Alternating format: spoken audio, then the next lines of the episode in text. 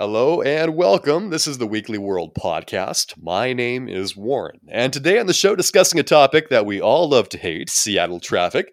Also, Seattle sports, discussing the Seahawks, Russell Wilson, the Mariners, and also NHL as well. So, buckle your seatbelt because here we go.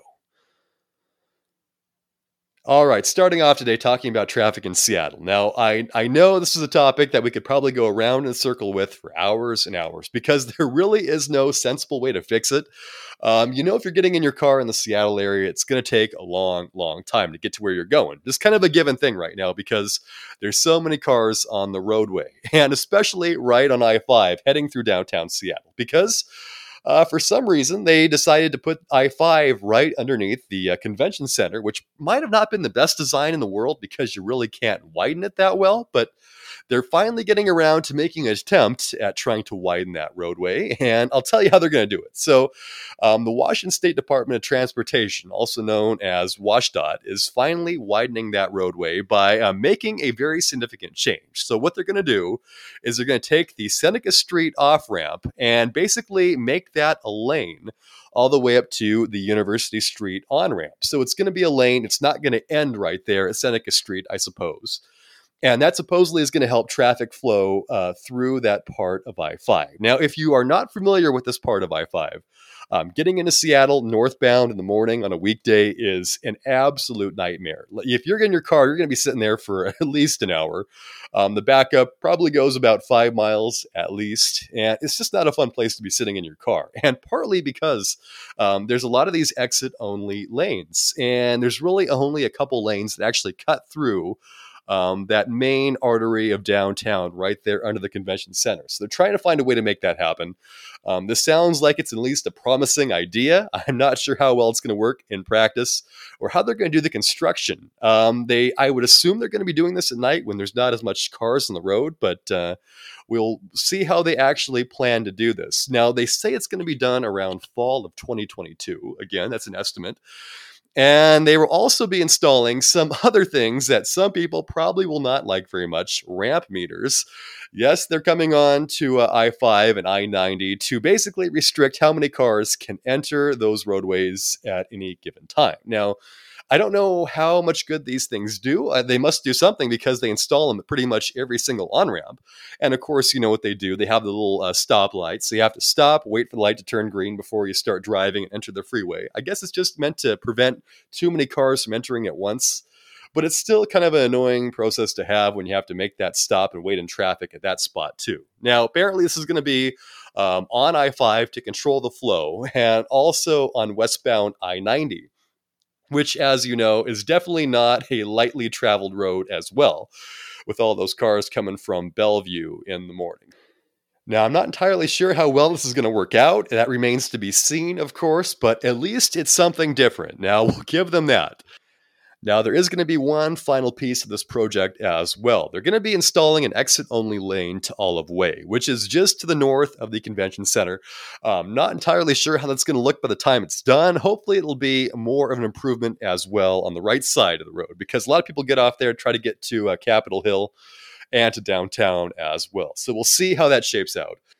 I do have to say, though, on a personal note, when it comes to the stretch of I 5, as the driver's point of view, uh, whether or not you're in the heavy, heavy traffic, stop and go, or just driving at 60 miles per hour, um, that is one of the scariest pieces of roadway to be on. I mean, I've been probably hit there I mean, I've almost been hit there probably five times at least. People just not looking where they're going, swerving all over the road. It just is a spot where people drive absolutely insane because the road just doesn't make any real sense. I mean, you got exits on the left side of the road, you got other exits on the right side. It's just really, really hard to figure out where you're going. I hope what they're doing in this case is going to help make this a little bit more user friendly because I think that would be a big, big uh, welcome change for a lot of people trying to navigate their way through the city, especially people who are renting cars down at SeaTac trying to make their way up to Seattle and not really sure where to go because you think you're trying to get off, you're going to be on the right side of the road.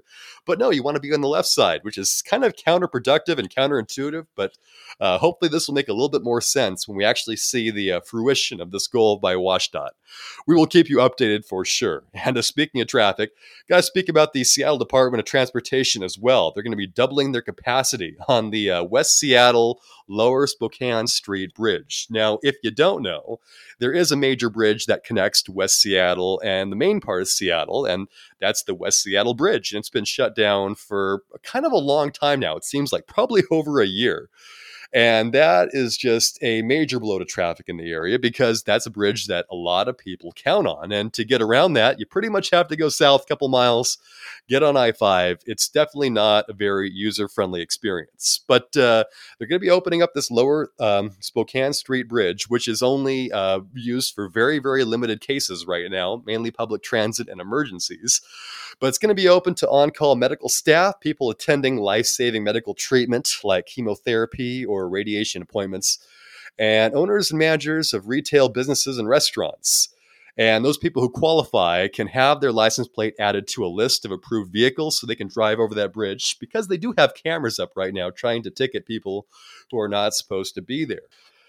Now, much like I 5 through Seattle, we will see how that all shapes out. So, shifting gears to sports and discussing the Seattle Seahawks today. So, a report came out by CBS Sports. Um, Ex Seattle sports color analyst uh, Warren Moon came out and predicted a divorce between the Seattle Seahawks and Russell Wilson. And I really don't think any of this is really that astonishing or shocking to anyone in our audience. Um, I'd say this has kind of been coming down the pike for some time. Um, I think we all know that Russell Wilson is not very happy in Seattle right now, and uh, it's just not that shocking that you think about him leaving the team potentially in the next couple of years. And I, I don't think that he's going to leave right away. I think he's probably got at least one more year playing in Seattle because, um, as you know, it's kind of hard to leave right now given the situation the way it is. But um, I definitely think his satisfaction in Seattle is just really not there right now. And I think he's got his mind set on going somewhere a bit different, whether that's Chicago, um, New Orleans, which really doesn't seem that realistic, but he really does seem to have his eyes set on another city, another team. Now, it does make you wonder about what he might be leaving on the table because when you think about the Seattle Seahawks, I know it's not all roses and lollipops, but we do have some pretty good pieces in the puzzle. So we got DK Metcalf, easily one of the best players out there right now, and getting better all the time. And you're not going to have that kind of talent in Chicago right away if that's where he chooses to go. Now, maybe they'll have to build a team around him and bring in some good players, but it's not going to be an instantaneous thing. It's going to take some time.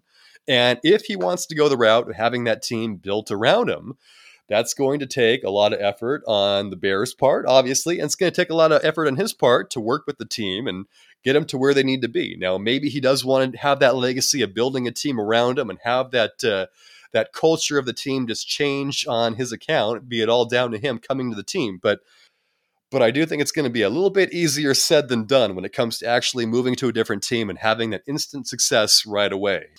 And shifting this back to the Seattle Seahawks, I know it's not easy to fill a spot for a quarterback. That is something that's just a given in a sport like NFL football. But, you know, at least you have the opportunity to explore what options are out there and to part ways with a player who might not be contributing everything they can to your team. Now, I think that Russell Wilson contributes no matter what.